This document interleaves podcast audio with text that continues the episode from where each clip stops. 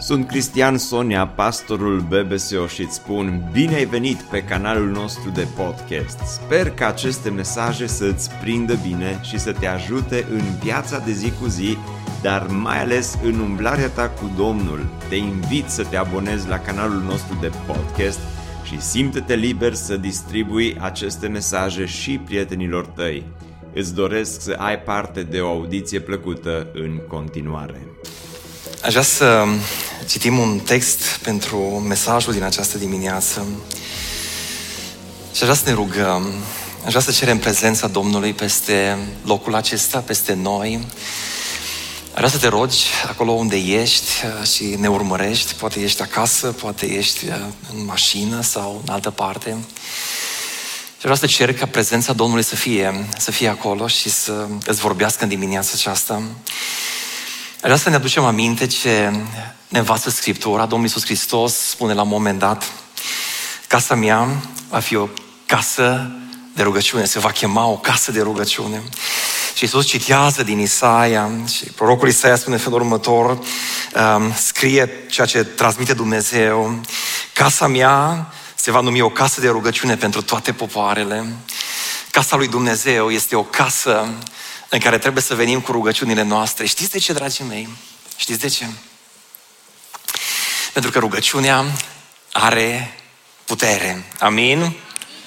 Amin, amin. Puteți să spuneți amin mai tare, că să știți că rugăciunea are putere. Amin. Mă bucur de cei care spun că rugăciunea te schimbă numai pe tine. Domnul Iisus se binecuvinteze și pe ei. Dar rugăciunea are putere, ne spune Scriptura. Și Dumnezeu ne spune, e unul dintre puținele lucruri pe care ne le spune să le facem neîncetat. Spune, rugați-vă neîncetat. Și în vremurile acestea, atât de tulburi pentru Europa, atât de tulburi pentru România, în care nu știi dacă lucrurile se duc în dreapta sau în stânga, nu știi ce se va întâmpla, noi știm că avem un Dumnezeu care controlează Universul, un Dumnezeu care rămâne stăpân, un Dumnezeu care este Tatăl nostru. Și știm că în prezența acestui Dumnezeu venim liber cu rugăciunile noastre și știm că rugăciunea are putere. Și știm că atunci când copiii lui Dumnezeu se strâng și se roagă, Dumnezeu aude și știm că oștirile cerului, dragii mei, sunt dislocate la porunca, la comanda celui care comandă oștirile cerului.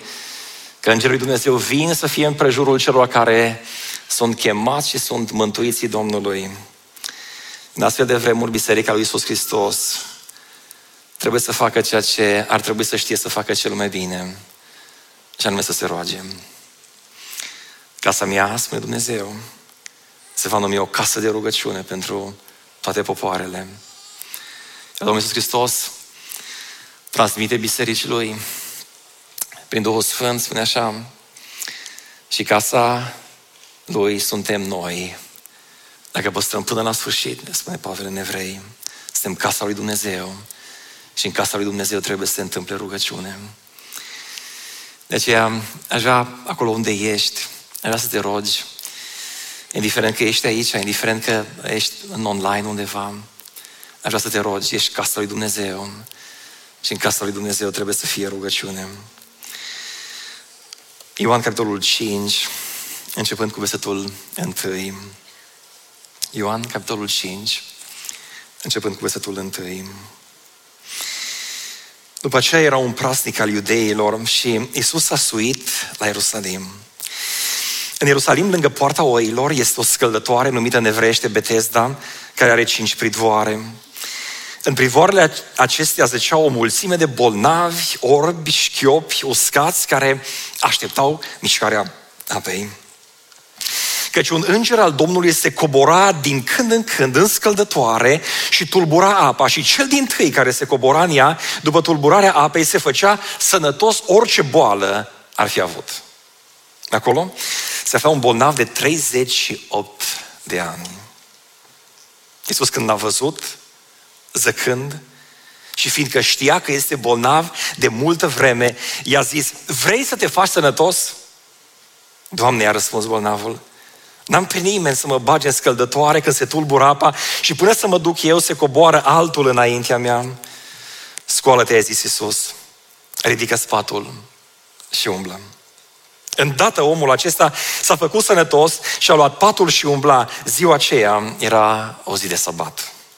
Iudeii ziceau deci celui ce fusese vindecat, este ziua sabatului, nu ți este îngăduit să-ți ridici patul.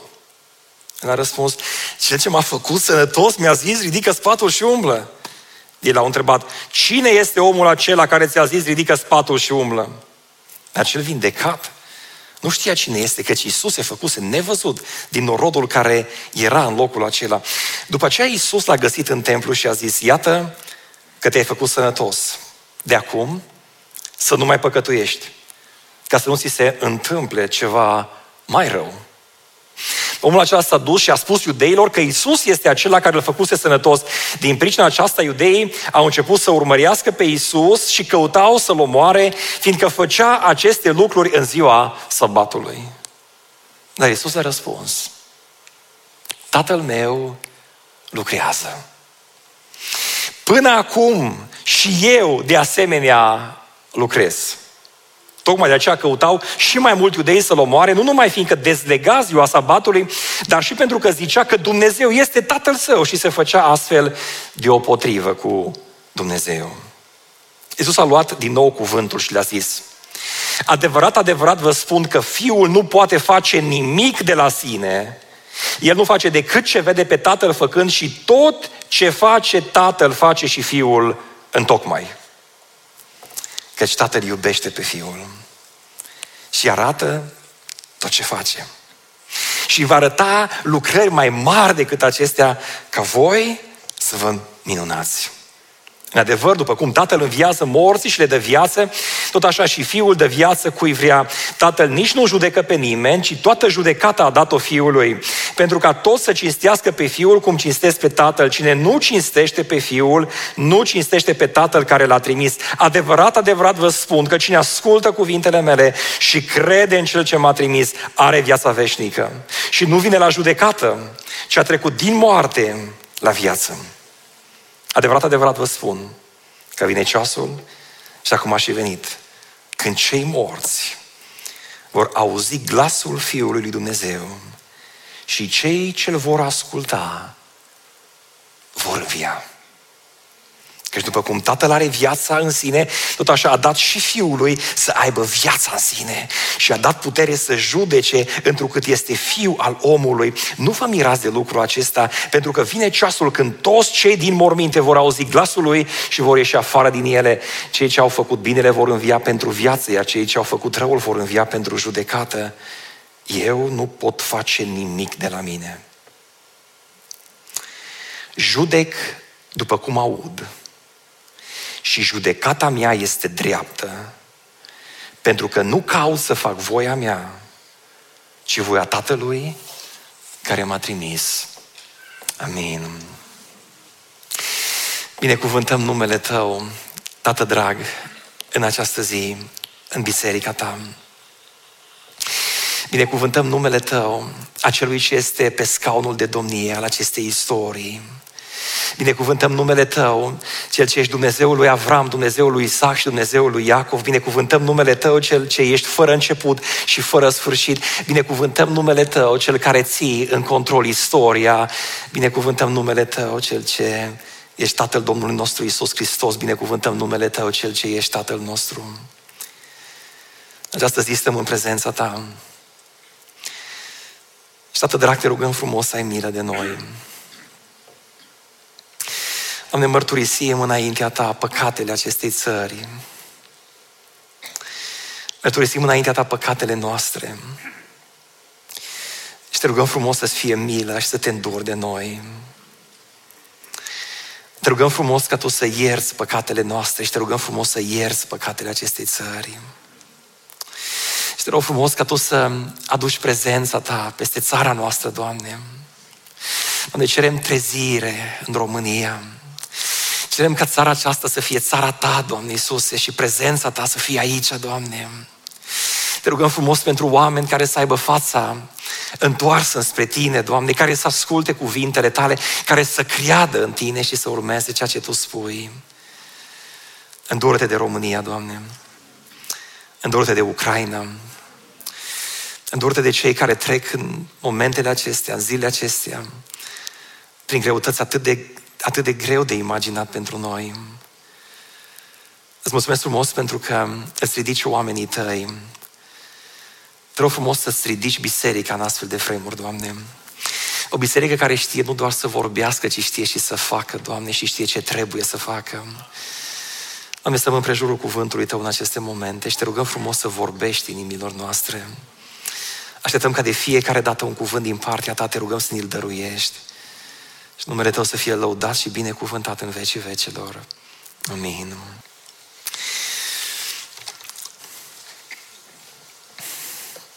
În astfel de vremuri, atât de grele și complicate, Hristos își ridică biserica și aș vrea să vă spun ceea ce înțeleg din partea Domnului, că dacă cumva te-ai gândit că îi, nu știu de ce te-a lăsat Dumnezeu acum taman în perioada asta pe pământ, în care lucrurile se agită atât de tare, încât e așa de complicat într-o parte și într-alta. Poate te gândești cum să uh, pleci mai repede din zona aceasta. Aș vrea în dimineața aceasta să spun ceva. Aș vrea să spun că Dumnezeu te-a ales să fii într-o vreme ca aceasta, într-un loc acesta. Pentru că Dumnezeu se folosește de oameni, de oamenii Lui. Oameni care cred că Dumnezeu poate să facă nespus de mult, mult mai mult decât credem sau putem noi gândi. Și Pavel când se uită, în special din Efeseni, vine și aduce conceptul acesta. Tu poți să-ți imaginezi că Dumnezeu poate să facă mai mult decât poți tu să crezi? Asta da, dar poți tu să-ți dai seama că Dumnezeu poate să facă mai mult decât te poți gândi tu. Cu gândul putem foarte multe lucruri. Și se pare că e maxim ceea ce putem să avem vreodată, e ceea ce gândim. Și vine Scriptura și ne spune, nici poveste de asta. Maxim ceea ce poți să ai vreodată e mai mult decât poți tu să gândești. E ceea ce gândește Dumnezeu pentru tine. Și când ești în vremuri complicate și în vremuri tulburi, când Dumnezeu îngăduie um, conflictele în jur, să știi că Dumnezeu are un scop cu ele și te-a ales special pentru o vreme ca aceasta, într-un timp ca acesta, și Dumnezeu are o treabă cu tine. În textul nostru, Domnul Iisus Hristos generează un conflict. Pregătește conflictul și pentru că nu se generează, pentru că nu se declanșează din prima, se mai întoarce odată, pentru că ne uităm la, la, la cel care a fost vindecat și el nu știe cine este Isus și cine l-a vindecat. L-au întrebat farisei cine e cel ce te-a vindecat și el n-a știut și se întoarce înapoi Isus la el și spune, are o discuție cu el, ok, eu sunt, așa, ca ca apoi să plece la farisei și farisei să vină la Isus și să înceapă să-L urmărească și îți dai seama că tot conflictul acesta este gândit, este programat, pregătit de Isus. Că prima parte a textului are ca scop să genereze, printre altele, să genereze conflictul care apoi să vină să ne transmită ceva. Dar ce trebuie să ne transmită, dragii mei, într-un astfel de conflict Hristos vine și aduce o nestemată, o nestemată pe care dacă reușim să o înțelegem, să o acceptăm, să o primim în viața noastră, să o trăim, viața noastră se schimbă, se transformă. Și aș vrea să trecem prin acest text să, să vedem ce e atât de important încât Isus să genereze conflictul acesta și ca să transmită ceva atât ucenicilor cât și nouă astăzi bisericii Lui. Era un praznic al iudeilor, Iisus se urcă la Ierusalim, uh, ajunge la Ierusalim și când intră la Ierusalim, ajunge la poarta oilor, una dintre uh, poste de intrare în Ierusalim și foarte aproape de, la, la, la câțiva uh, metri de la intrarea în Ierusalim, era o scăldătoare. Scăldătoarea aceasta se numește Betesda. Și aș vrea să, aș vrea să, um, aș vrea să subliniez ceva. Atunci când discutăm despre um, um, ideea de vindecare ideea aceasta de vindecare, la un moment dat unii vin și o contestă în felul următor. Păi de ce nu se duce cineva să stea în spital, să vindece pe toți care sunt acolo? Răspunsul este unul foarte simplu, pentru că nici Isus n-a făcut așa niciodată. Nici Pavel, nici Petru. O singură dată a intrat Isus într-un spital, în textul nostru. Betesda era un spital diferit de ceea ce ne gândim noi astăzi că este un spital, dar funcționând după principiile unui spital, adică toți cei care erau bolnavi, mulți mulți, foarte mulți, ne spune Scriptura, și aveau tot felul de boli. Unii erau orbi, alții erau șchiopi, alții erau uscați tot felul de boli, veneau în scăldătoarea aceea, erau mulți acolo, avea cinci pridvoare și era plină toată zona aceea și veneau cu patul, înțelegem, din Scriptură și așezau patul acolo și dormeau acolo și așteptau ceva. În locul acela, un loc plin de bolnavi, era un loc în care se puteau face sănătoși. Da? Asta e principiul după care funcționează spitalul. Te duci bolnav așteptând ca să ieși de acolo sănătos. Și locul acesta intrau oamenii aceștia pentru că ceva se întâmpla acolo. Din când în când, nu se știa când, din când în când, un înger al lui Dumnezeu cobora acolo în scăldătoare și tulbura apa. Primul care ajungea în scăldătoare după tulburarea apei era vindecat.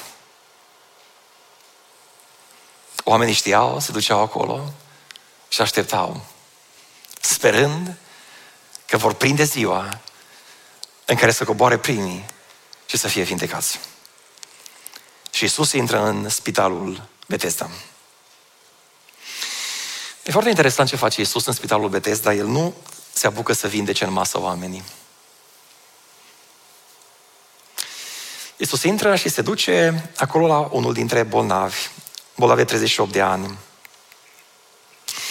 Și când a văzut să când, fiindcă știa că este bolnav de multă vreme, i-a zis, Acum, ce ai face tu dacă ai vedea un bolnav și ai ști că e bolnav de multă vreme? Ce întrebare îi pune? Sau ce îi spune? Care, care e primul lucru care le spune? Când ne uităm la Isus, având în vedere puterea Lui, noi am spune, primul lucru ar fi trebuit să spună, ești vindecat, poți să mergi acasă. Dar Isus Hristos, în loc să facă lucrul acesta, se duce lângă bolnavul de care știa că este bolnav de multă vreme, se uită la el și spune felul următor, vrei să te faci bine? Vrei să fii vindecat? Iisus Hristos știe natura umană. Am ajuns să o învățăm și noi, după multă experiență și multe situații, în care am descoperit cu stupoare, dragii mei, că sunt oameni care nu vor să fie vindecați. Ai fi uimit când ajungi să te apropii de unii care stau și cerșesc sau de alții care stau și uh, se plâng că de fapt în adâncul sufletului lor ei nu-și doresc să fie vindecați. Ei nu-și doresc să fie schimbați. Unii trăiesc în păcate, dragii mei, și uh, sunt acolo și ajung să se plângă și uită ce greu mi-e și uită ce complicat îmi este și dar dacă îl, îl întreb, auzi, tu vrei să fii liber, chiar vrei să fii liber, dacă e sincer cu tine unii, s-ar putea să spună, nu, pentru că m-am obișnuit. Sunt unii bolnavi care s-au obișnuit să fie bolnavi și le place pentru că s-au obișnuit să sune, să pună mâna pe telefon, să se plângă și să sune și pe cutare și pe cutare. Și ai ce mă doare, vai ce rău mă simt, vai să vezi ce complicată viața, vai ce... Și de la celălalt capăt al telefonului, da, săraca de tine, da, săracul de tine, așa așa da, știu, te înțeleg, e în regulă, o să, o să mă rog pentru tine, o să mă rog. Ce te rogi pentru el? Ce te rogi pentru ea? Să facă bine? Dar l-ai întrebat dacă vrea să facă bine? E sigur că vrea să facă bine? E sigur că e dispus să piardă toată această zonă de autocompătimire? O să vezi ce greu e în viață, o să vezi ce greu o duc, o să vezi cum nu mă înțeleg cu soțul, o să vezi cum mă înțeleg cu soția, o să vezi cum pe mine nu mă înțelege nimeni, o să vezi ce grea viață duc acum. Ești sigur, știi ce trebuie să te rogi pentru persoana respectivă? Pentru unii trebuie să te rogi ca să-și dorească să se facă bine. Rugăciunea pentru unii nu trebuie să înceapă, Doamne, te rog frumos să-l vindeci, ci trebuie să înceapă, Doamne, fă să-și dorească să fie vindecat. fă să-și dorească să fie schimbat. Fă să-și dorească să fie transformat. Fă să spună destul, m-am săturat de viața pe care o duc. Vreau schimbare, vreau transformare. De multe ori este mai cu efectul astfel de rugăciune decât rugăciunea care de tot te rogi pentru cineva care nu-și dorește. Iisus Hristos se duce la el, îl știa bolnav de atâția mari de ani și spune, auzi, vrei să fii vindecat? Vrei să fii vindecat? Și e foarte interesant cum ocolește răspunsul. În mod normal trebuie să sară în brațe sus și să spună, da, da, vreau să fiu vindecat. Dar nu, nu răspunde așa, se uită la Domnul Iisus și spune felul următor, Doamne, a răspuns bolnavul, n-am pe nimeni să mă bage în scăldătoare când se tulbă. Și începe să plângă, pentru că s-a obișnuit, asta era viața lui, să se plângă. N-am pe nimeni să se bage în scăldătoare când se tulbură apa. Și până să mă duc eu, se coboară altul înaintea mea. Și parcă și auzi vocea care e gata să plângă și cum își plânge necazul de atâția ani în care n-a putut să Scoală-te, a zis Iisus. Ridică spatul și umblă. Și în data omul acela s-a făcut sănătos și a ridicat patul și umbla. Dar apoi vine o, o, o, un comentariu de text și spune felul următor. Ziua aceea era o zi de sabat. Ceva urmează. Iudeii ziceau deci celui ce fusese vindecat, este ziua sabatului, nu-ți este găduit să-ți ridici patul. Nu contează că ești bolnav de 38 de ani. Nu contează că ești la mila tuturor. Nu contează că zaci pe un pat de, de zeci de ani. Nu contează asta. Nu cumva să fii vindecat în ziua sabatului.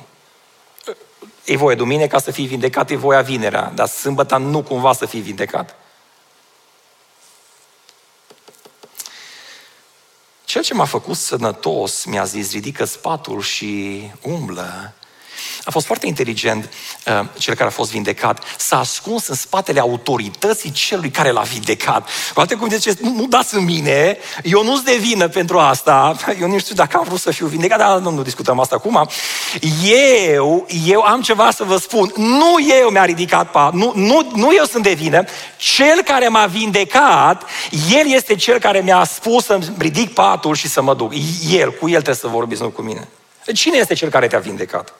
Cine este cel care ți-a zis, ridică spatul și umblă? Și în momentul acela și-a dat seama omul nostru că nu știe cine este cel care l-a vindecat. Pentru că Iisus dispăruse de acolo. Și atunci Iisus se întoarce înapoi ca să-și facă prezentarea, pentru că conflictul trebuia să pornească și trebuia să ajungă la Isus și se duce, îl caută Domnul Isus Hristos, îl găsește în templu și îi zice, ascultați ce spune Domnul Isus Hristos slăbănogului, celui care a fost vindecat.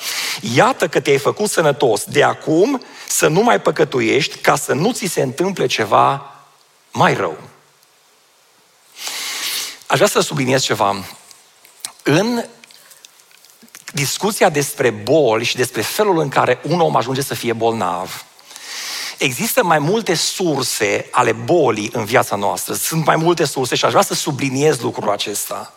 Aș vrea să subliniez lucrul acesta.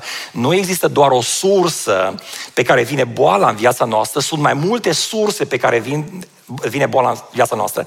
Dar una dintre surse este descoperită și Domnul Iisus Hristos ne-o spune și o subliniază în textul acesta foarte cu mare grijă și ne spune că una dintre sursele, și ar vrea să repet aceasta să subliniez, Iisus Hristos nu spune că e exhaustiv lucrul acesta, că acoperă toate bolile, că toate bolile sunt generate de păcat. Iisus Hristos nu spune asta și nici noi nu spunem treaba asta. Spunem exact ce a spus Domnul Iisus Hristos. Există boli fizice în viața noastră care sunt generate de păcatele spirituale pe care le facem. Și Iisus Hristos se uită la el și spune felul următor. Te-ai făcut sănătos, de acum să nu mai păcătuiești ca să nu ți se întâmple ceva mai rău decât atât. Cu alte cuvinte, vine Domnul Iisus Hristos și ne spune ceva. Una dintre sursele bolii în viață, a bolii fizice, e felul în care ne trăim viața din punct de vedere spiritual. Tu crezi că poți să trăiești cum vrei, să faci ce vrei, să gândești ce vrei, să păcătuiești cum vrei și nu o să aibă niciun efect asupra ta lucrul acesta. Eventual o să discutăm noi în ziua judecății, acolo vedem noi cum e cu iertarea. Dar aș vrea să spun ceva, că multe dintre păcatele pe care le faci generează boli fizice în viața ta. Sau anumite boli fizice pe care le ai, și repet încă o dată, aș vrea să fiu înțeles foarte clar, nu e vorba despre toate bolile, da? Anumite boli fizice pe care le ai sunt generate de păcatele pe care le faci. Păcate care pot să fie făcute fizic în trup sau poate să fie făcu- să, păcate făcute în mintea ta, pot să fie păcate de omisiune în care Dumnezeu îți cere să faci ceva, de exemplu îți cere Dumnezeu să dăruiești și tu refuzi să dăruiești, tu nu asculți de Dumnezeu, anumite boli pot să fie generate de faptul că Dumnezeu ți-a spus să faci ceva, tu refuzi să faci lucrul acela și în consecință vine boala fizică peste tine. Poți să mergi la medici cât vrei cei care suferă de boli generate de păcate ajung la medici și există câteva categorii. Unii nici măcar nu, nu li se găsește boala. Nu, e, e o problemă, nu se știe ce. Se duc de la un medic la altul, de la un medic la altul, nu găsesc soluția. La alții li se găsește boala. Uite, asta e boala, asta e problema. Primesc tratamentul, se fac bine și în câteva vreme sunt înapoi în aceeași boală. Pentru că sursa bolii nu a fost rezolvată. Păcatul este acolo. Omul se întoarce înapoi în păcat și problema fizică se agravează. De aceea unii nu rămân în vindecare pentru că nu au înțeles sursa bolii. Și asta vine Iisus Hristos să le spună acum. Îi spune omului, te-am vindecat, ești vindecat, dar tu trebuie să înțelegi că dacă te întorci la păcatele tale, dacă te duci în păcate înapoi, s-ar putea să pățești mai rău decât ceea ce ai avut până acum ca și boală. Omul acesta se duce la iudei și le spune, acum știu cine e cel care mi-a spus să iau patul să mă duc, e Iisus. Și Scriptura ne spune că din pricina aceea iudeii au început să urmărească pe Iisus și căutau să-L omoare, fiindcă făcea aceste lucruri în ziua sabatului.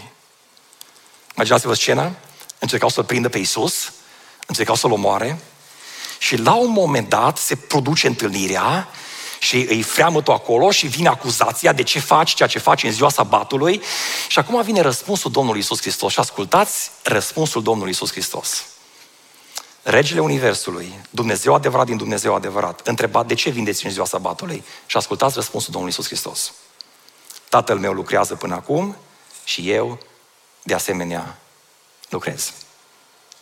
Ca să traduc, tatăl meu vindec în sabat, în consecință și eu vindec în sabat. Hm. La o privire superficială, zici, Doamne, acum, chiar, tu chiar vorbești serios? Păi da, Asta e, asta e un fel de răspuns ăsta din, clasa, din clasele 1-4. Bă, de ce ai făcut chestia aia? Așa face tata, zice. Ok, asta funcționează până la o vârstă. No, din cauza lui taică tu ești așa cum ești. Bun, am priceput, dar, uh, dar discutând de o vârstă aici, stai un pic, e legea, spune că n-ai voie să faci lucrări în ziua sabatului și cum vii tu să spui că tata vindecă în ziua sabatului și așa vinde și eu în ziua sabatului? Adică, adică ce, ce faci aici, Doamne? Și Iisus Hristos, dragii mei, deschide o ușă care era închisă, pe care începem să o înțelegem după aia tot mai adânc, tot mai adânc, tot mai adânc. Și ascultați ce spune Domnul Iisus Hristos. În momentul când realizează iudeii că ce face Iisus, ei încercau acum și mai mult să-l omoare. Pentru că nu numai că destega ziua sabatului ce a făcut până acum, că iudeii au priceput dintr-o dată că omul acesta spune că este Fiul lui Dumnezeu și că Dumnezeu este Tatăl Său. Și au devenit și mai supărați, și mai nervoși pe el. Cum adică își permite să se facă deopotrivă cu Dumnezeu? Și Iisus din nou începe să vorbească cu ei și ascultați ce le spune. Adevărat, adevărat vă spun că Fiul nu poate face nimic nimic de la sine. Doamne, dar stai un pic. Tu ești Dumnezeu. Spunem că nu vrei să faci nimic de la sine. Nu că nu poți să faci nimic de la explică-ne că nu vrei să faci. Dar nu că nu poți. Și Iisus se uită și spune, adevărat vă spun că Fiul nu poate face nimic de la sine. El nu face decât ce vede pe Tatăl făcând și tot ce face Tatăl, face și Fiul în tocmai. Adică eu fac ce face Tata. Și în contextul acesta, dragii mei, vreau să deschidem puțin lucrurile. În principal, a face ce face tata e generat de două situații. Situația pe care o întâlnești de multe ori în consilier este situația în care tatăl sau mama sunt extrem, extrem de posesivi și extrem, extrem de uh, controlatori, manipulatori, în care tu nu poți să faci nimic decât ceea ce te lasă să faci. Și indiferent ce vârstă ai și indiferent ce cineva în spatele tău care te sună și te controlează, ai mâncat? Când îți dai seama că întrebarea aceea, dacă ai mâncat, e o formă de control, crezi că e o formă de dragoste? Poate că ar trebui să începi să o gândești că e izvorâtă nu din dragoste, ci din altceva. Povestea asta, care e o poveste românească, e o, probabil că o găsim și în alte părți, dar am văzut-o prea mult în România. E atât de simplu de tratat ca și o, așa cum am tratat-o de obicei, doar te iubește, de ea te tot întreabă, până când ajungi să sapi un pic mai adânc în formula respectivă și în de ce atâta unde ești și ce faci? De ce atâta? Înțeleg când copilul are 14 ani, înțeleg când copilul... Dar când a ajuns la 25 de ani, când se apropie de 30 de ani și tu continui să-l suni și să-l întrebi unde ai fost și ce ai făcut și ce ai mâncat și cu cine ai fost și cu... Și când începe controlul să se manifeste la vârste în care omul ar trebui să fie cap de familie și să se ducă la războaie și să... și controlat de cineva în spate care vine și de ce ai mâncat, de ce ai făcut, cât ai fost, unde ai fost, ai mâncat, n-ai mâncat, ce s-a întâmplat cu tine, ar trebui să stăm în prezența Domnului și să ne analizăm motivațiile adânci ale unor astfel de întrebări. Ajungem de multe ori să-l manipulăm pe cel de lângă noi, nici măcar noi nu știm că îl manipulăm, nici el nu știe sau nici ea nu știe, avem senzația că de fapt e altceva, dar de, e o formă adâncă de manipulare acolo, de control. Și am văzut lucrul acesta întâmplându-se în multe familii. Asta nu înseamnă că nu trebuie să avem grijă, discutăm partea a doua imediat. Discutăm de momentul acela în care cel care este copil și crește, el nu se poate dezvolta pentru că cineva îi dictează fiecare milimetru de viață în care trebuie să facă la stânga sau la dreapta. Și trece de 18 ani și din nou, în, în engleză spune uh, uh, uh, helicopter parenting, este uh, uh, uh, Părintele de deasupra care e tip elicopter, care tot stă deasupra și urmărește ce face și urmărește și intervine și acolo și dă comenzi și el niciodată nu poate să aibă încrederea aceea totală în copilul care a ajuns între timp director de firmă sau are zeci de oameni angajați, dar e controlat în continuare de cineva care îl... Și în momentul în care ajungem să creștem copiii, am tot spus în biserică la noi, dacă aveți băieți, nu-i creșteți ca pe fete. Bărbatul trebuie să poată să-și asume responsabilități. Lasă-l să ia decizii, chiar dacă ia decizii greșite. Nu tot sta să-i dictezi fiecare pas pe care îl face. Lasă să fie bărbat, că dacă nu o să ajungă la 35 de ani și o să începi să plângi, să te întrebi, oare de ce nu-i căsătorit? Pentru că dacă tot i-ai dictat fiecare lucru și e trebuie să crească altfel. Cum? Și acum vine partea a doua. Domnul Iisus Hristos vine și face o afirmație. Fiul nu poate face nimic de la sine. Și primul lucru când îl aud în consilieri, asta spunând, atunci te gândești că ai în spate un tată sau o mamă care controlează totul. Dar vine Domnul Iisus Hristos și ne spune, mai este încă opțiune. Și versetul următor este cheia de interpretare și ascultați ce spune Domnul Iisus Hristos în această cheie. Căci Tatăl iubește pe Fiul și arată tot ce face. Cu alte cuvinte, vine Domnul Iisus Hristos și spune, aici nu e vorba de control. Și Pavel în Filipene lămurește deopotrivă, coegal, cosubstanțial, din aceeași substanță, Dumnezeu adevărat din Dumnezeu adevărat. Și spune, El n-a luat ca un lucru de apucat, că e deopotrivă, coegal, cosubstanțial cu Dumnezeu, ci s-a dezbrăcat pe sine însuși, a luat chip de rob, s-a făcut ascultător, ne spune Scriptura. Atitudinea lui Isus Hristos a fost de ascultare, El a decis ascultarea, a fost de bunăvoie ascultarea, nu a fost controlată, impusă de Dumnezeu, Tatăl, ci o oferită de Isus Hristos. Oferită de Isus Hristos. Și a ascultat până la moarte și încă moarte de cruce. De aceea, ne spune Pavel mai departe, ce s-a întâmplat datorită ascultării lui Isus Hristos.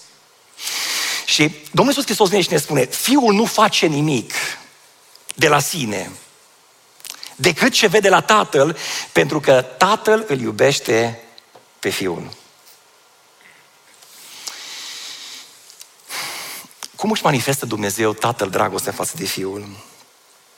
Există două texte în Scriptură, există două, um, două momente în Scriptură în care Dumnezeu Tatăl deschide cerul și cu voce audibilă rostește cuvintele acestea. Acesta este Fiul meu prea iubit, în care îmi găsesc toată plăcerea mea.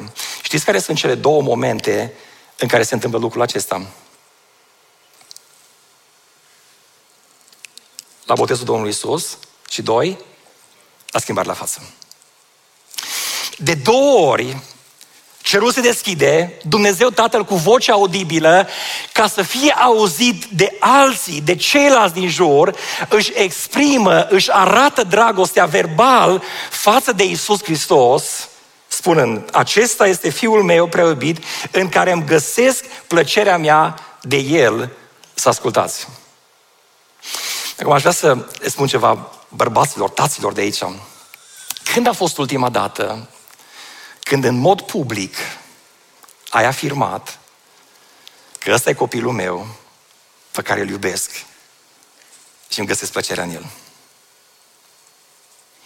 Dacă e prea mult, hai să o luăm mai, mai, mai puțin.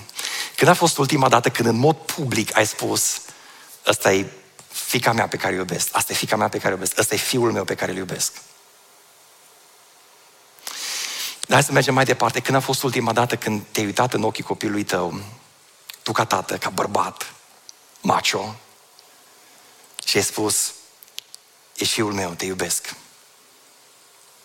Ești fica mea, te iubesc.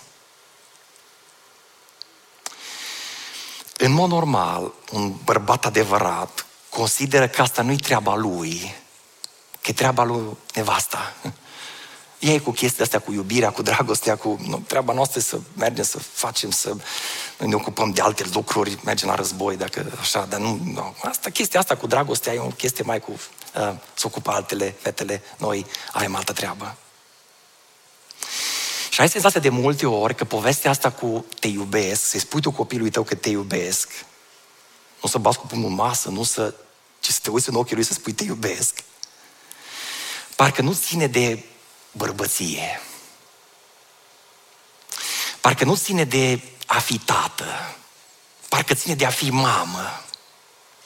Și noi ca tați n-ar trebui să ne ocupăm de așa ceva.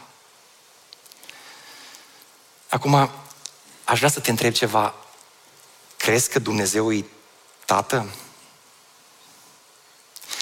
Când te uiți la Dumnezeu așa cum îl vezi, ți se pare așa că e puternic? Se pare că are putere așa? Dacă Dumnezeul cerului și al pământului n-a avut nicio problemă să-și exprime dragostea în mod audibil ca să fie auzit și să spună despre Fiul Lui că îl iubește, să știți că nu e nicio rușine pentru niciunul dintre noi care suntem tați să ne afirmăm dragostea pentru copilul nostru ca să ne audă și el, să ne audă și alții. Să știți că nu e nicio rușine. Nu e nicio scădere din uh, bărbăție că ai ajuns să faci o astfel de afirmație în public. Din contră, aș vrea să înțelegem ceva. În momentul când păcatul a intrat în omenire, păcatul a ajuns să desfacă niște lucruri în noi care erau atât de adânci, așezate de Dumnezeu acolo, dar diavolul le-a scos afară, le-a desfăcut și le-a inversat în noi. Și bărbatul trebuia să facă niște lucruri și femeia trebuia să facă niște lucruri și dintr-o dată s-au trezit că fiecare vrea să facă altceva. Taman pe dos. Taman pe dos. Pentru că păcatul intră și păcatul când intră, păcatul nu se mulțumește să vină și să te facă să ratezi ținta. Asta e, asta e principal lucru, să ratezi ținta. Dar nu se mulțumește cu asta. Vrea să te ducă până în punctul în care faci invers decât ai fost chemat să faci. De aceea sunt așa de multe violențe în familie generate de către bărbați. Pentru că bărbatul, tatăl casei, conform psihologilor, trebuie să transmită câteva lucruri înspre copii. Unul dintre lucrurile pe care le transmite este identitate, discutăm imediat despre asta. Al doilea lucru este siguranță. În momentul când un tată începe să loviască și să dea cu pumnul în masă sau să-și loviască soția sau să devină abuzator cu copilul, el nu doar că nu transmite siguranță, el transmite taman pe dos. Diavolul nu vrea să te facă doar ca să ajungi în punctul în care să nu faci ce trebuie să faci. Diavolul vrea să te ducă în punctul în care faci invers decât trebuie să faci. Trebuie să transmiți siguranță, de aceea atacul asupra bărbaților în familie este ca să ajungă să fie violenți cu propriile lor familii. Dumnezeu are un plan pentru viața ta, la fel are și diavolul un plan pentru viața ta. În momentul în care ajungi să fii violent în familie, ca tată, ca soț, să știi că ai intrat în planul diavolului. Și diavolul se bucură pentru că ai ajuns să faci exact ceea ce își dorește el ca să faci în familie. Dumnezeu, dragii mei, își ridică bărbații care știu să transfere cele trei lucruri care trebuie să te transferă un bărbat, cele trei lucruri care trebuie să te transferă o femeie, care transferă soția.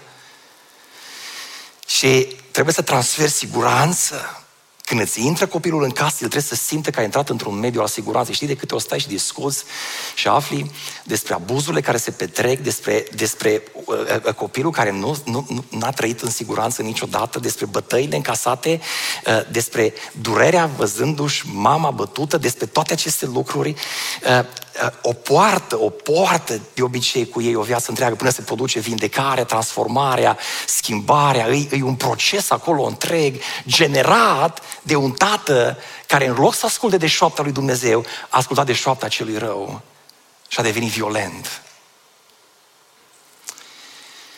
Tatăl nostru din ceruri, ne spune Scriptura, este un tată care iubește și își manifestă dragostea și începe să rostească, să spună, ăsta e fiul meu prea iubit, în care îmi găsesc toată plăcerea mea. Primul lucru pe care îl face Tatăl din ceruri cu Fiul de pe pământ, primul lucru pe care ar trebui să-l facă, să-l facem noi ca și tați cu copiii noștri, îi să transferăm identitate. Acesta este Fiul meu. Acesta este Fiul meu. Am ajuns, au fost câteva consiliere în care a venit cineva și mi-a spus tot a fost în regulă în viață, până în momentul în care tata odată mi-a spus, că nu știu dacă ești copilul meu de fapt. Deci e foarte probabil că a spus-o în glumă, într-un dintre cazuri, și e probabil că a spus-o în glumă. Zice, atât de tare m-a lovit lucrul acela, că îl port cu mine de ani de zile. Dacă într-adevăr nu-i tata. Dacă el știe ceva ce eu nu știu și n-a spus niciodată la nimeni. Și ce se întâmplă în momentul acela? În momentul când nu se transferă identitate înspre copil, Copilul crește cu niște sechele și sechelele acestea creează în el nesiguranță și nesiguranța duce la rebeliune. Există, dragii mei, oameni care spun în felul următor că bisericile noastre sunt pline de orfani spirituali. Orfani spirituali. Orfanul spiritual este cineva care s-a întâlnit cu Isus Hristos ca și mântuitor și domn și zice, am nevoie de sângele tău să curățească păcatele mele. Iisus Hristos te iartă, te mântuiește, intră în biserică și se simte fără identitate, se simte dezrădăcinat. El nu are o legătură cu tata din ceruri, are o legătură cu conceptele teologice, le-a înțeles, le-a priceput, ce mă duc, mă rog de iertare, ce Dumnezeu m-a iertat, dar ce simt că ceva nu e în regulă cu mine. Simt că pic la fiecare păcat sau, sau ispită sau ceva nu dar deci îl iubesc pe Dumnezeu și eu nu vreau să trăiesc în păcat, dar nu știu ce se întâmplă cu mine. Pe care peste o anumită vreme, nesiguranța asta începe să transforme în rebeliune, în răzvrătire. Și te duci după el și vorbești, dar știi ce este? Uite, ce spune Scriptura, să nu păi, ce știu ce spune Scriptura, știu, dar ce, nu, ce, nu, nu, nu, mai, nu mai să mai aude biserică, de Dumnezeu, de... Ce știu ce spune, ce știu mai bine decât tine, și am făcut școală teologică, ziceam, pentru că nu s-a produs înfierea decât la un nivel teoretic în mintea omului. Omul știe că aparține lui Dumnezeu, Omul știe că face parte din familia lui Dumnezeu, de el nu se simte niciodată parte din familia respectivă. El nu se simte că aparține familiei. El nu simte că Dumnezeu este tatălui. El consideră în continuare că tata este un tată abuziv, un Dumnezeu abuziv, pe care tot trebuie să-l mulțumesc și să fac bine și astăzi și să fac bine și mâine și să, ce, ce trebuie să mai fac ca să mă iubești și să fii mulțumit de mine. Să mai facem și asta, mai facem și cealaltă, mai facem și cealaltă. Și e apăsat de durerile acestea de... Și la un nu mai poate omul. Și zice, nu, nu, nu mai pot. Nu mai pot. Bisericile noastre au nevoie de oameni care să nu se mai consideră să nu mai fie orfani spirituali, ci să fie pline de, de oameni care înțeleg ce înseamnă înfierea. Ca fiind fiat, nu înseamnă să faci parte dintr-o biserică. Ascultă-mă ce spun. Cea fiind fiat înseamnă să-L ai pe Dumnezeu ca Tată. Și în momentul când îl ai pe Dumnezeu ca tată, Dumnezeu începe să transfere în noi identitate. Coloseni 3 cu 3. Căci voi ați murit și viața voastră este ascunsă cu Hristos în Dumnezeu. Să înțelegi că Dumnezeu, Tatăl nostru din ceruri, te protejează. Că în viața aceasta, în lumea aceasta, dacă înțelegi că Dumnezeu este Tatăl tău, dacă îți înțelegi conceptul de înfiere și străiești în fierea, tu ești ascuns în Dumnezeu, adică Dumnezeu îți oferă protecție. Unii o să ziceți, hai ce frumos sună, așa teoretic, dar zice, frații noștri în Ucraina, zice, s-a stat pocăiți acolo și atât s-au rugat și îți pe fugă într-o parte și într-alta și uite ce se întâmplă și nu știi ce va fi la noi și... Dragii mei, Scriptura ne spune foarte clar, noi suntem niște miei în mijlocul lupilor. A spus Hristos clar în Matei că o să fim urâți de toți din pricina numelui Lui. Dar Hristos ne-a mai spus ceva. Ne-a mai spus că ne dă Duhul Sfânt, care este mângâietorul.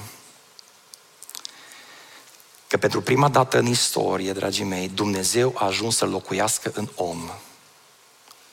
Că tu nu ești singur că din momentul în care Dumnezeu devine Tatăl tău și Isus Hristos Mântuitorul tău și Domnul tău și Duhul Sfânt Mângâietorul tău, din momentul acela tu nu mai ești singur niciodată.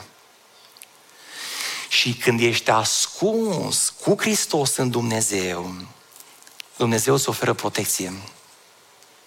Protecția aceea în care te poți uita la un om ca Vurbrand, atrocitățile prin care a trecut și să vezi dragostea pe care o emană în jur, pentru că El s-a întâlnit cu dragostea care a venit și a coborât peste El. Iisus Hristos se uită și spune în felul următor, Fiul nu poate face nimic. Nu pentru că Tatăl este abuziv, nu pentru că Tatăl mă controlează, și Fiul nu poate să facă nimic pentru că Tatăl iubește pe Fiul și arată tot ce face.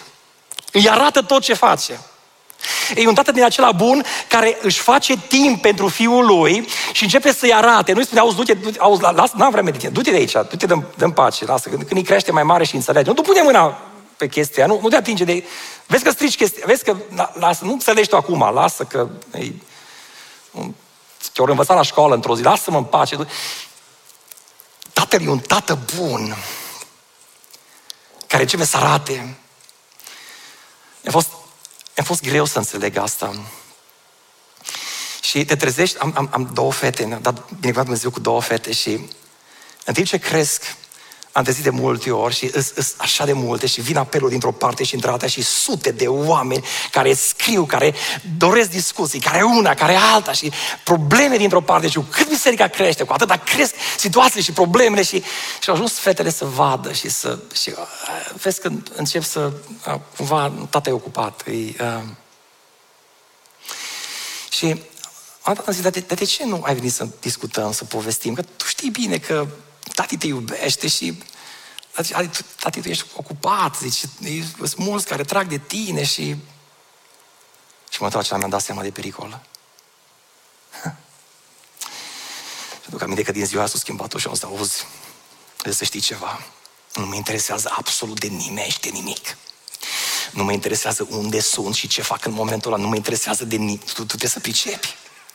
Că în momentul în care tu ai ceva eu mă opresc pentru tine pentru că tu ești fica mea. Și nu mă interesează dacă ai făcut bine sau dacă ai făcut rău, nu mă interesează dacă ai luat notă mare sau dacă ai luat notă mică, nu mă interesează de absolut nimic. Ești fica mea și pentru că identitatea ta e de fica mea, eu mă opresc pentru tine, indiferent cu cine sunt și indiferent ce se întâmplă jur.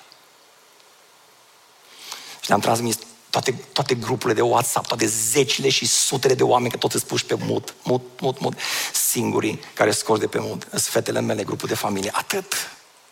Atât. În rest, oricine sună, nu știu, eu deschid, văd, nu. Dar ele când scriu ceva, trece, mesajul sună și știu atunci că e ori una dintre fete, ori Sidonia, atât. Pentru că e vorba de identitate. Pentru că nu e vorba de performanță, pentru că nu e vorba de ceea ce ai făcut și cât de, de, de performantă ești, e de identitate, ești fica mea și dacă ești fica mea, nu mai contează de nimeni altcineva, îmi fac timp pentru tine. Și a trebuit să le spun o dată și de două și a trebuit apoi să, să fie momente în care trebuie să-ți dai examenul, știi? Zice, da, au venit, știi, și am, așa, am oprit și m-am întors și am început să vorbesc și fica cea mică are, are o chestie foarte faină, știi, ea când mă simte că vorbesc cu ea și după câteva secunde mintea mea zboară în altă parte, se uită și tati, sunt aici, suntem, stai, nu fugi în altă... Iisus Hristos se uită spre noi și zice, eu, eu nu fac nimic de la mine. Eu fac ce face tata. Și mesajul din această dimineață se intitulează Fă ce face tata.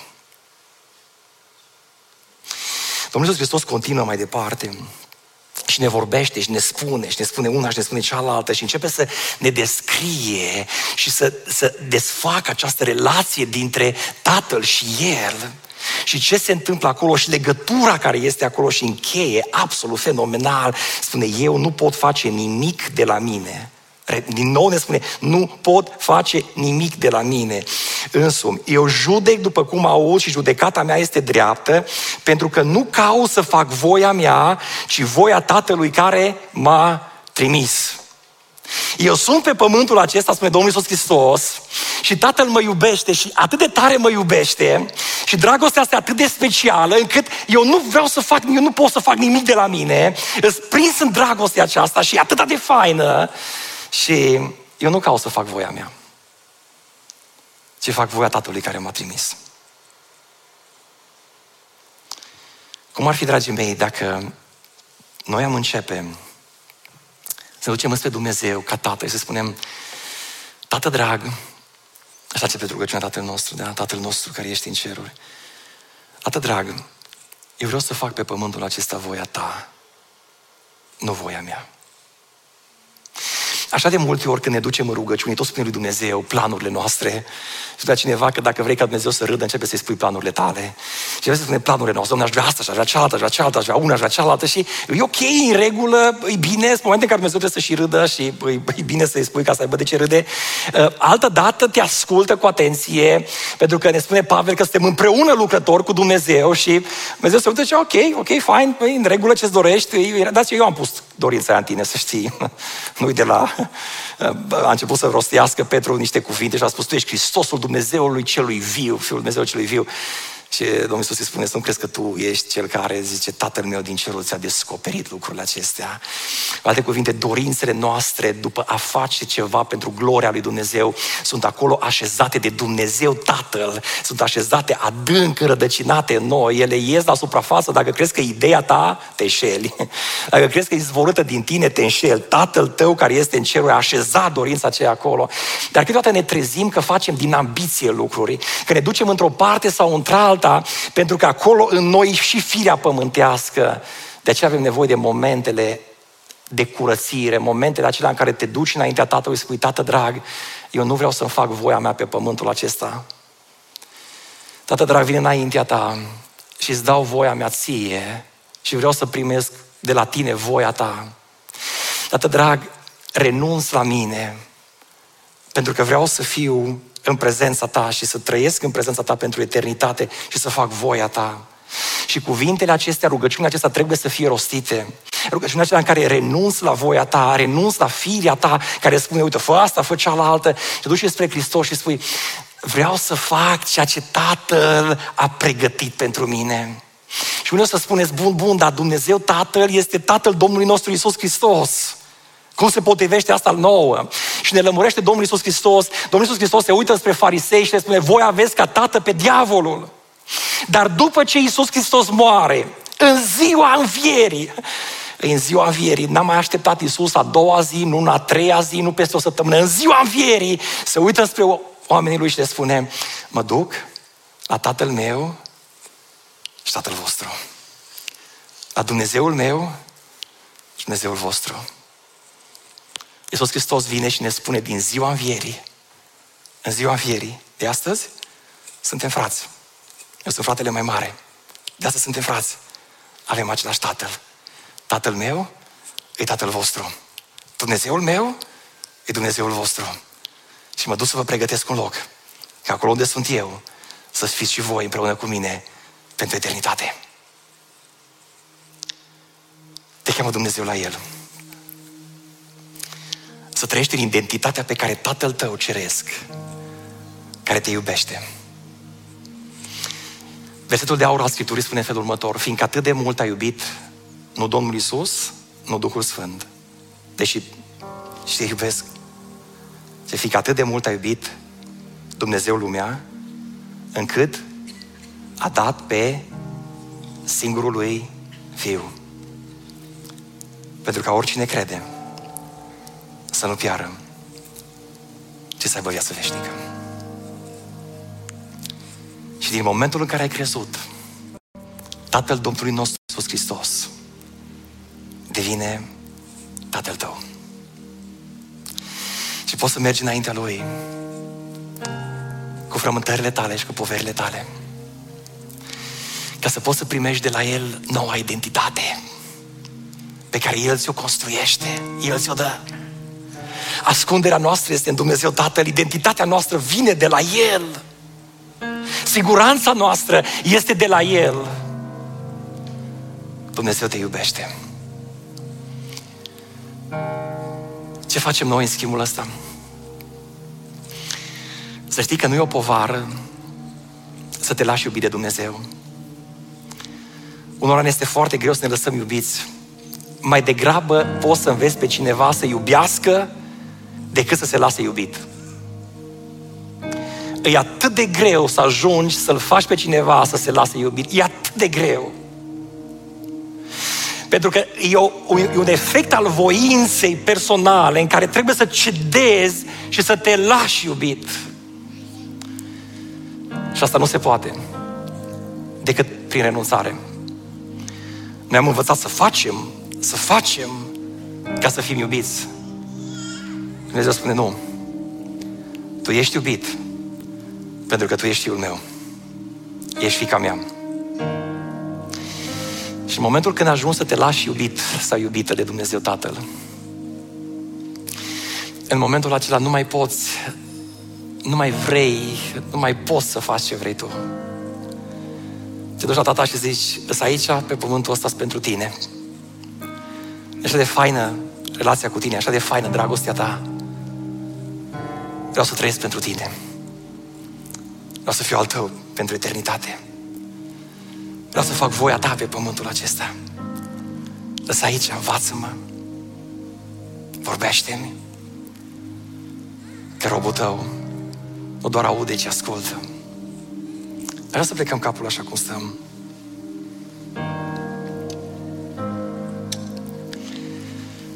Dacă te întreb ce a trebuit să faci pe pământul acesta, fă ce face tata. Fă ce face tatăl tău din cer. Dacă te întreb care e locul tău pe pământul acesta, dacă te întreb ce ar trebui să faci în vremurile acestea, du-te la tatăl tău din cer și spuneai, vreau să se facă voia ta.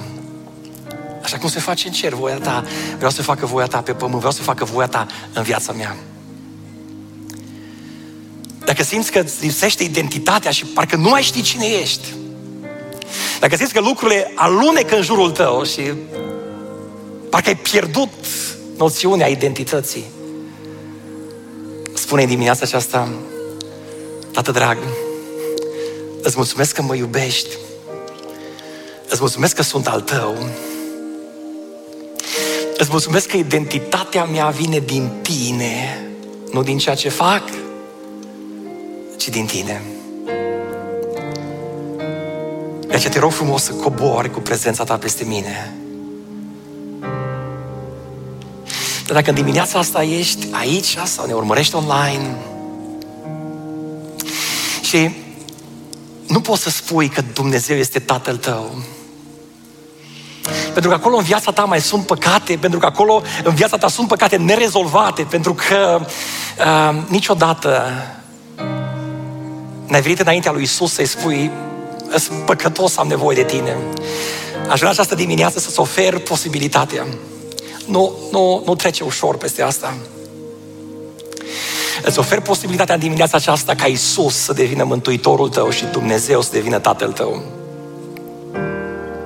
Ce ai de făcut? Acolo unde ești,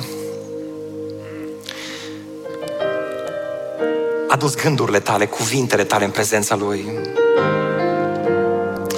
Și începe să te rogi și poți să repezi după mine cuvintele acestea. Poți să spui următoarea rugăciune în gândul tău. Poți să o spui cu voce tare dacă ești într-un loc în care poți să spui cu voce tare.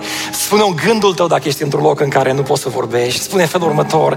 Doamne Iisuse, recunosc că am păcătuit împotriva Ta. Recunosc că sunt un om păcătos. Vin astăzi înaintea Ta și te rog frumos să mă ierți. Cer ca sângele Tău să curățească viața mea, să ierte păcatele mele, să mă spele și să mă curățească de orice nelegiuire. Te chem să vii în viața mea, să fii mântuitorul meu. Și te rog pe tine, Doamne Iisuse, Tu, Iisus Hristos din Nazaret, să fii Domnul vieții mele. Îți mulțumesc că mă mântuiești. Și îți mulțumesc frumos că curățești viața mea și eliberezi viața mea. Și, Doamne Iisuse, vreau să te rog în această dimineață pentru cei care s-au rugat aceste cuvinte. Te rog frumos pentru cei care se vor ruga săptămânii de următoare. Te rog frumos ca să cobori peste ei cu prezența Duhului Tău cel Sfânt.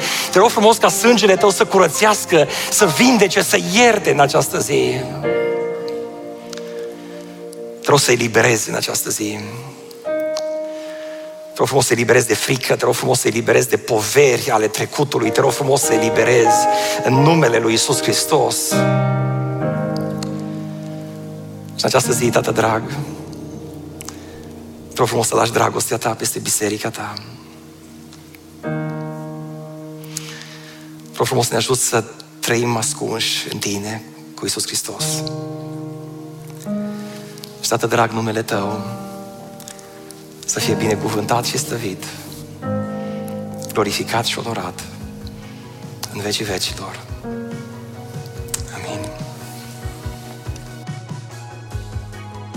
Ne bucurăm mult că ai ascultat acest podcast și dacă ți-a fost de folos, scrie-ne un scurt mesaj la adresa aminarondbbso.ro aminarondbbso.ro Ne-am bucurat mult să te putem cunoaște, să știm cine ești și de unde ești. Dacă dorești să afli mai multe informații despre BBSO, despre cine suntem, care este viziunea noastră, intră pe site-ul bbso.ro. Îți mulțumesc că ești alături de noi și că ne ajuți să ducem viziunea mai departe. Așteptăm să ne reauzim cu bine la următorul podcast.